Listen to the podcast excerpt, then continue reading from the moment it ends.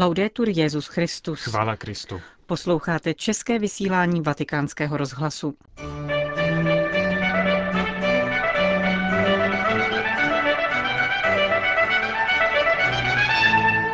Benedikt XVI. přijal bývalého iránského prezidenta Mohamada Chatámího.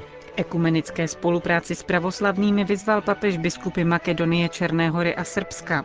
V Praze se sešli nejvyšší představitelé katolické církve ze střední Evropy. A v druhé části pořadu dáme slovo kardinálu Tomáši Špidlíkovi s jeho pravidelnou promluvou k nedělnímu evangeliu. V pátek 4. května vás od mikrofonu zdraví Johana Bromková a Petr Vacík.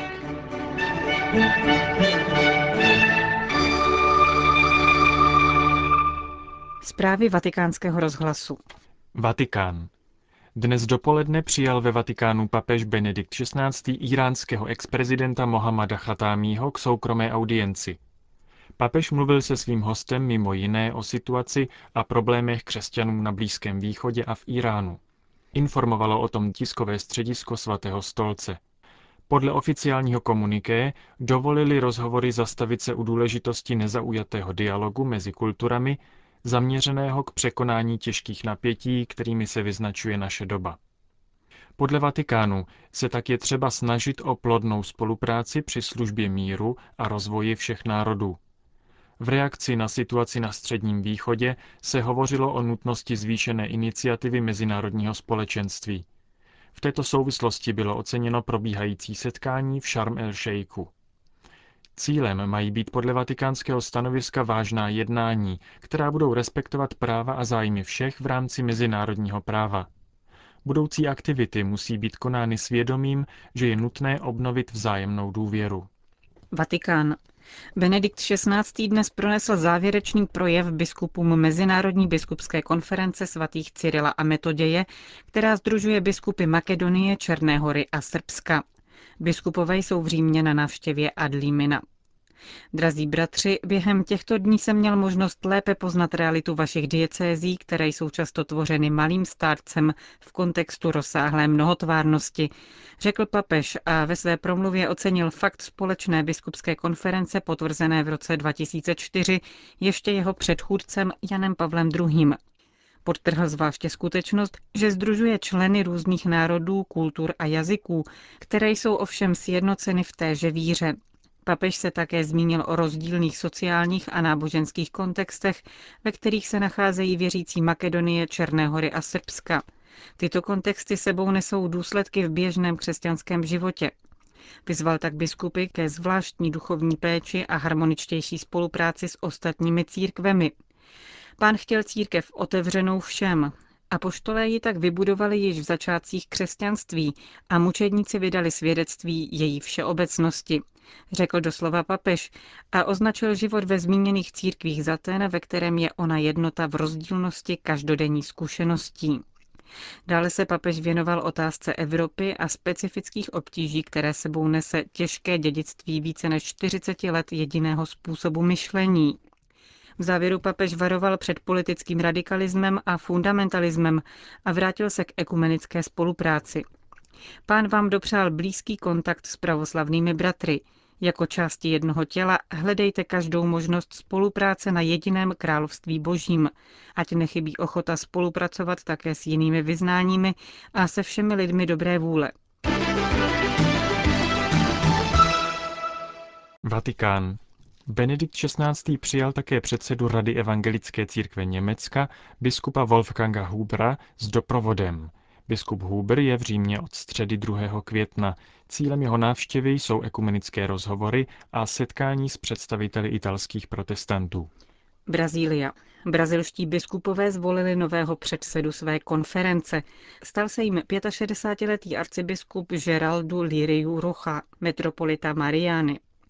Krátce po zvolení nový předseda Brazilské biskupské konference řekl, že svou funkci chápe nikoliv jako věc vlády, nýbrž jako službu Božímu království, evangeliu, našim bratřím a sestrám, věřícím i nevěřícím, malým, chudým, trpícím, těm, kdo upadli na cestě a byli vyloučeni z hostiny života.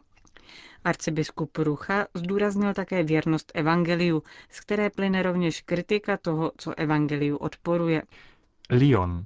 Politika nemůže být prověřící a pro církev tabu, řekl kardinál Filip Barbarin v rozhovoru pro týdeník Famille Chrétien. V napjaté atmosféře před druhým kolem prezidentských voleb ve Francii lyonský arcibiskup zdůraznil, že pro katolíka má i politická angažovanost vztah k Bohu. Připomněl, že katolík nemůže hlasovat pro kandidáta, který podporuje potraty nebo eutanázii, legalizaci homosexuálních svazků, nespravedlivé rozdělení dober nebo odmítání imigrantů. Kardinál Barbarin očekává, že nový prezident bude především budovat pokoj a mírnit napětí. Role církve může být v tom, že bude novému prezidentovi pomáhat k vnímání širších perspektiv, v reflexi společného dobra na prvním místě nebo v poukazování na eventuální konsekvence připravovaných zákonů, uvedl kardinál Barbarin. Praha. Z iniciativy kardinála Miloslava Vlka proběhlo v Praze setkání předsedů episkopátů a kardinálů z České republiky, Slovenska, Slovinska, Chorvatska a Maďarska.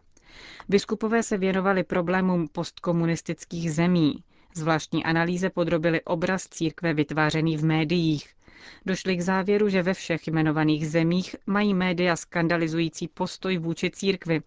Shodli se proto na tom, že není nutné odpovídat na každý útok a očerňování ze strany sdělovacích prostředků, protože reakce církve je zneužívána k vytváření atmosféry senzace. Kardinálové a biskupové na druhou stranu ocenili roli katolických médií v přibližování společnosti informace o životě církve. Česká republika se jako jediná může pochlubit katolickou televizí. Na druhé straně je také jediným státem, který nemohl přispět do diskuse o fungování smluv s Vatikánem, protože dosud nedošlo k ratifikaci. Konec zpráv.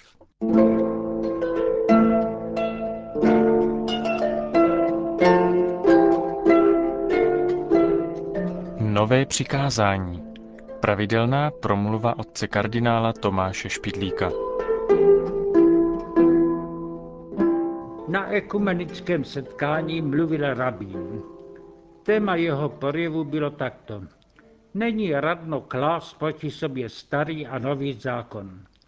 Evangelium není tolik novostí, jak to říkají křesťané. Přeložili jsme teď evangelium do hebrejštiny.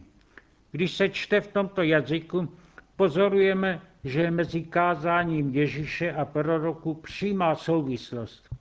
A Kristus sám to potvrzuje, že je první a nejvyšší du přikázání láska k Bohu a k bližnímu a odvolává se na starý zákon. Když na jiném místě tvrdí, že dává ten příkaz jako nové přikázání, tom se zřejmě mílí. Tak řekl rabín. Jeho námitka nás nepřekvapí. Je prastará.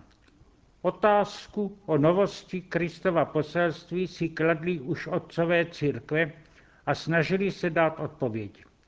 Vždyť i oni často citují starý zákon a nacházejí příkazy Evangelia už u proroků a v Mojžišově zákoně, v knize moudrosti, v žalmech.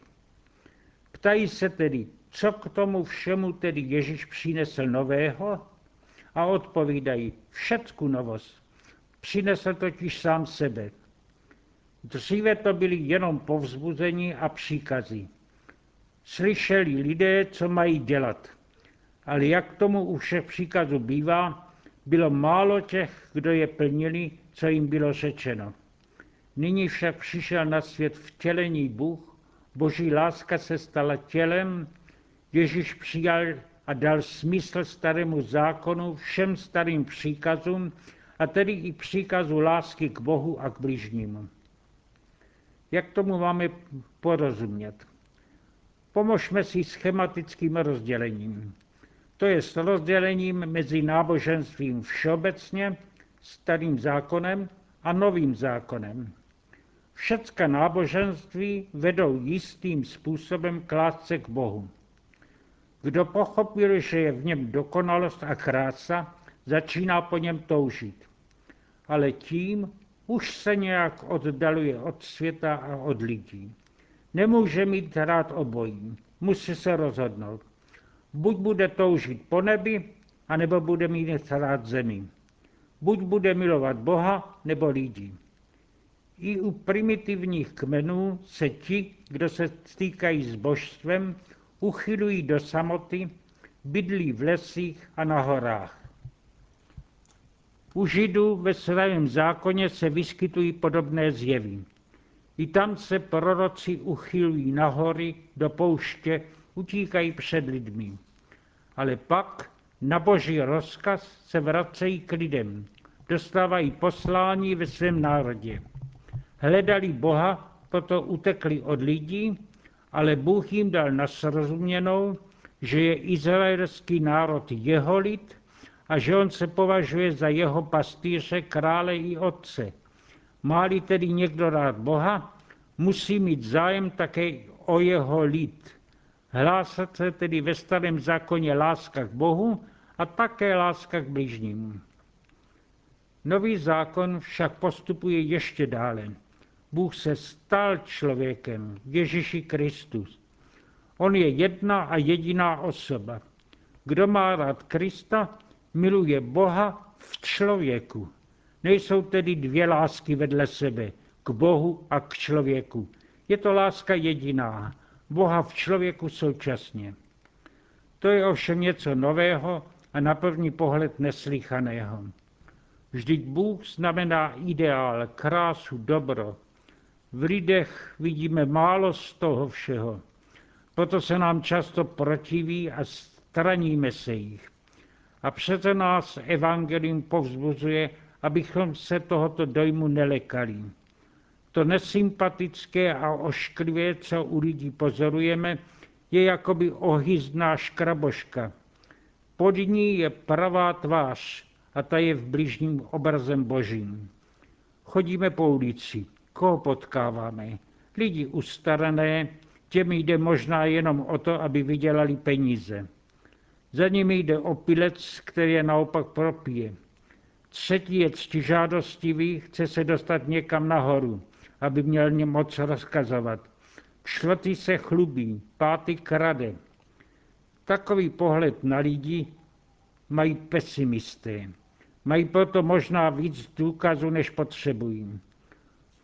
A co křesťané? I oni vidí zlo na lidech, ale přesto jim svět připadá, jako by to byl maškarný ples. I otcové církve rozlišovali vnější podobu lidí za ošklivou mastku, kterou si nasazují. Musí jim všem pomoci, aby ji sejmuli, aby špínu z obličeje smili.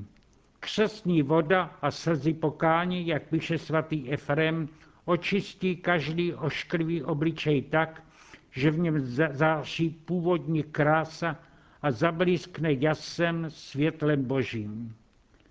Církev je tedy jako matka, která sbírá ušpiněná děcka, aby je očistila, považuje je, má je ráda a nedá se škaredým vzhledem bláta odstrašit. Nebojte se hříchu lidí, napomíná starec Zosima v Berších Karamazových Dostojevského. Zní to odvážně, jako by to byla tolerantnost, nášenlivost vůči zlu.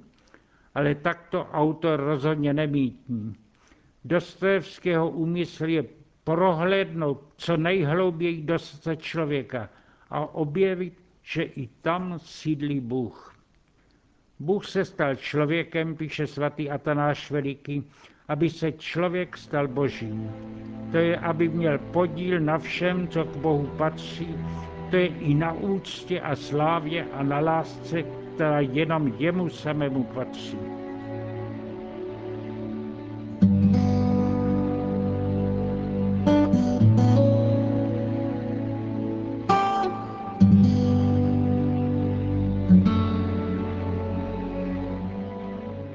Slyšeli jste pravidelnou páteční promluvu otce kardinála Tomáše Špidlíka a s ní také končíme české vysílání vatikánského rozhlasu.